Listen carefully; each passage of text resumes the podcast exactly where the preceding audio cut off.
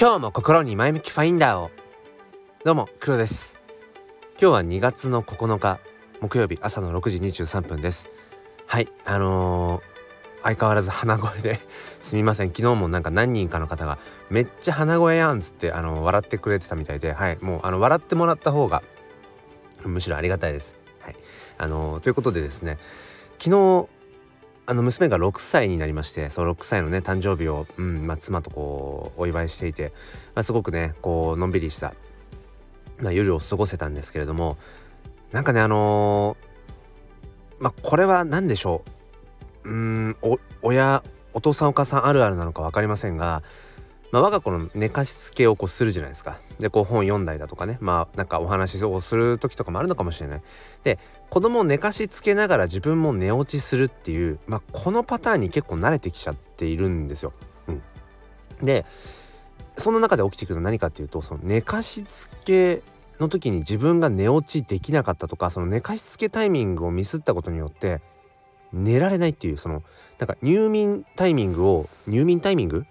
なんかインフンでるな。入眠タイミングを逃してしまってやばい寝られないって言ってで寝られない寝られないと思うと余計寝られないですよね。あれ何ですかねあのスパイラルね。で昨日まさにそれに陥ってしまってもう最悪で。あもうこれ明日絶対あのー、しんどい一日になっちゃう。朝もしんどいやつじゃんと思って。もうそう思うと余計もう寝られない。でまあ案の定うーん何時にちょっと寝たのか曖昧なんですけども、まあ、多分結構遅かったんだと思うんですよ。だからねやっぱ朝今起きてやっぱしんどいですね。これはねだから寝不足って本当にねダメだしあのそれを避けたいと思うんだけど思えば思うほど寝られなくなっちゃう。これなんだろうなっていうね。そうだからやっぱりその子供の寝かしつけをしながら一緒に寝れるっていうのはすごくねありがたいことだななんてこと思ってるんです。でまあそこから話の流れでねあのー、娘が昨日 あの一日中言ってたのがなんか見える景色が違うって言ってて。もう起きた時からだったんですけどもう誕生日今日自分が誕生日だ6歳になるなった日だって分かってるからもう寝起き早々に背が伸びた気がする。見える景色がなんか違う今日は。ってずっと言ってて随分なんかあの詩的なこと言うなあまさすが若子だなとか思ったというめちゃくちゃ雑談長かったです。ということで今日もやっていきたいと思います。今日はですねえーと答えはすぐそばにっていうそんな話をしていきたいと思います。よければお付き合いください。このチャンネルは切り取った日常の一コマからより良い明日への鍵を探していくチャンネルです。本日もよろしくお願いいたします。ということで、えーと、答えはすぐそばに。またこれも指摘ですね。なんかタイトルがねまあそういうのが好きなんでしょうね。まあそれは娘も、えー、起きて早々になんか見える景色が違う。そらまあそら言うよな遺伝子だよなって思っているところですがあのー、まあまあまあいつもながら NFT に絡めて話をしていきます、えー、僕は NFT フォトグラファーとしても活動しているんですけれども今僕のいわゆる武器、まあ、作品ですよね、えー、っていうものがえっと、炎の写真ジェネというものと、えー、雪の結晶ジェネという、えーまあ、どっちもジェネジェネでジェネってなんじゃいって話でまあなんかそのいわゆる NFT 界隈とかでいうところの、まあ、似たような、えーまあ、絵柄絵柄っていうのが分かりやすいかな。似たような絵柄でその NFT の作品のコレクションを展開していく、まあ、ざっくり言えば。うん。まあまあ細かく言うと若干違うんだけれども、まあ、そんな感じですね。で僕はそういう感じでも、えーと、コレクションを展開しているんですけれども、まあ、今それが自分のまあ武器というか名刺代わりのようになっていて、まあ、日々、まあ、こうしてスタイフだったりとか、まあ、あとはまあもっと NFT の主戦場であるその Twitter、えー、Twitter のスペース、うん、なんかをこう毎日ねやっていてもうまさに挑戦ですよね。うん、なんかこう自分の言葉、えー、自分のこの声ってものが、うん、どこまで届くんだろうか。うん、まあそれはもしかしたら果てなきうんなんか旅というか挑戦なのかもしれないしじゃあどこまで行ったらそれがゴールなのかっていうのも今自分の中では全然見定められていないし、うんまあ、むしろその過程を楽しんでいるっていう感じなのかなとも思うんですけどその時に、えーまあ、自分はこんな作品を作っていますよっていう、うん、まあその作品があるわけですね。でその作品に今僕はやっぱり救われてるなと思って例えば、うん、そうやってね毎日こう音声含め発信をしていく中で自分がどこまでできるんだろうって挑戦をしているでそれが認められたかどうか、うん、なんか共感してもらえてるかどうかって、まあ、どこで判断できているかっていうとやっぱりその自分の作品をえー、買ってもらったとかね、えー、自分の作品を大事にしてもらっているっていうその事実がやっぱりうん自分の、まあ、存在だったりとか、うん、自分のこの思いとかっていうのを受け止めてもらっているんだなっていう、まあ、確かなうん確かめられる、うん、ものなんですよねそれが。だから僕が今そのいわゆる作品と呼べるようなものを、まあ、携えていなかったらなんだろうその確認作業っていうのが曖昧、うん、果たして自分の言葉声ってどれぐらいの人に今届いてるんだろうなとか誰に届いたんだろうってことがやっぱり曖昧になってしまっている。まあ、そこでね、えー、まあなんかこう、まあ、コメントとか感想とかであの共感したよとかそういう言葉っていうのはもらえることは、ね、あるにしても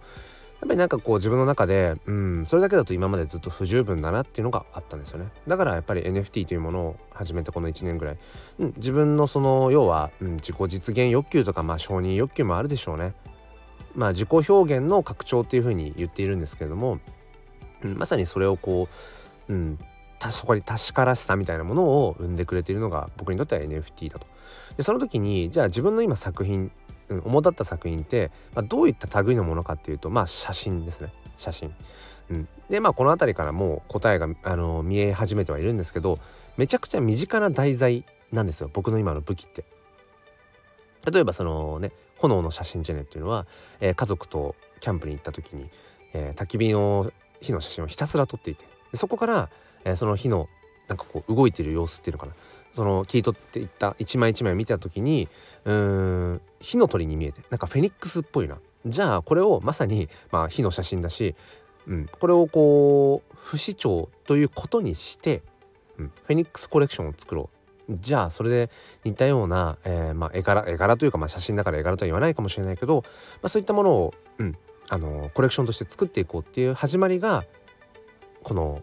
炎の写真ジェネなんですね。でそこに僕はまあストーリーをこう設定していって、うん、その元になっているのは13枚の炎の写真なんですけどそれをこう反転させたりとかあの写真でいう多重露光という写真同士を重ねていく、まあ、そういう技法があるんですがなんかそれを使うことによってまあ割とこう、うん、永続的にそのフェニックスを生み出していくことに気づいてでこれってまさに命の断り連続性だなって思って、うん、からまあ、僕は今15体ずつその作品をあの出していってるんですけども炎の写真ジェネはね、うん、なんかそのただ単に15体新しく出るってことじゃなくて必ずこう元になっている、うん。あのー、写真。それそれの何て言うのかなこう受け継いでいく遺伝子を受け継いでいっている作品であるっていう。これもまあ本当にさっきも言ったけど命の断り。僕らが今生きているこの世界の何て言うのかなまあ当たり前というのか、うん、まあ起源というか根源ですよね。っていうものすごく身近な、まあ、ものであると、うん、炎っていうのはどこにでもあるし身近なものだしでその命の連続性とかっていうのもまあ今に始まったものではないっていうめちゃくちゃ身近な、まあ、素材であると。それが僕の今作品として、まあ、武器になっているわけですよね。うん、あとは今その期間限定で、えー、まあ販売をしている雪の結晶を使った結晶ジェネっていうもの、まあ、こちらは、えーと雪の結晶っていうものすごく、まあ、これも身近というか、まあ、雪があんまり降らないような地域の人にとっては身近じゃないかもしれないけど、まあ、自然にあるまあね割と素材ですよね。うん、で、まあ、雪の結晶ってものすごくこう冬限定のね季節ものなんだけどなんかその限定的な季節限定的な作品にはしたくないなと思ってなんかいろんな色味が取れたのでじゃあ色から僕がね完全に主観だけれどもこの色は春っぽいな、えー、夏っぽいな秋っぽいな冬っぽいなって感じで、えーと色ってちょっと分けて、えー、春夏秋冬の4種類の作品にしているんですね。この今の結晶ジェネっていうの。は。でこの春夏秋冬っていうのもこれもものすごく身近な、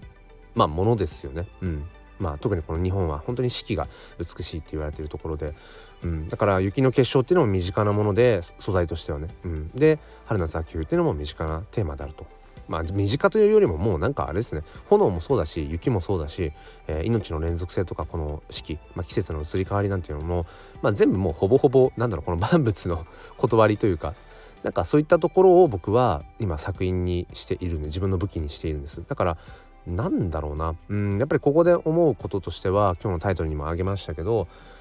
なんか答えってその、まあ、案外すぐ近くにあったりとか自分の中にあったり、うん、するんだよななんてことをね改めて思うんですね。うん、自分が今武器にしているその作品にしているものっていうのがものすごく身近な素材だしでそこからじゃあ転じて、まあ、何がこう今回自分自身でもねうん、まあ、気づきとして言えるんだろうって思うと結局最終的にはやっぱりその素材をどう、うん、生かしていくかっていう、まあ、そこの何でしょうね発想なのかなっていうまあこれちょっとつかみどころがない話かもしれませんけど本当にそこに尽きるなと思うんですよね。まあこすり倒された 話で言うのであればまあそのその素材で美味しい料理を作るか食,、うん、食材で美味しい料理を作るか麻酔物を作るかっていうのは人それぞれ、うん、っていうような感じで、うん、やっぱり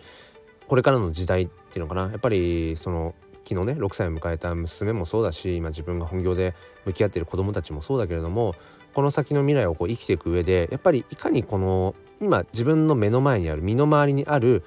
ともすれば昔からこう受け継がれているような、えーまあ、文化そういったものも含めてそれをいかにうんカスタマイズしていくかっていうそこがやっぱ重要なんだろうな、うん、だから AI もどんどん発達してきてじゃあいかにその AI を使って自分の表現したいことを表現するかとかっていう全く新しいその01の作業っていうことよりも、1をどれいかにこうまあ、えー、と50とか100とかに、うん、なんか変化させていくかっていうこれはうんまあやっぱ大事な力だよなってことをね改めて思いました。ということで今日はですねあのー、答えって案外身近にあるものだよねあとはその身近なものを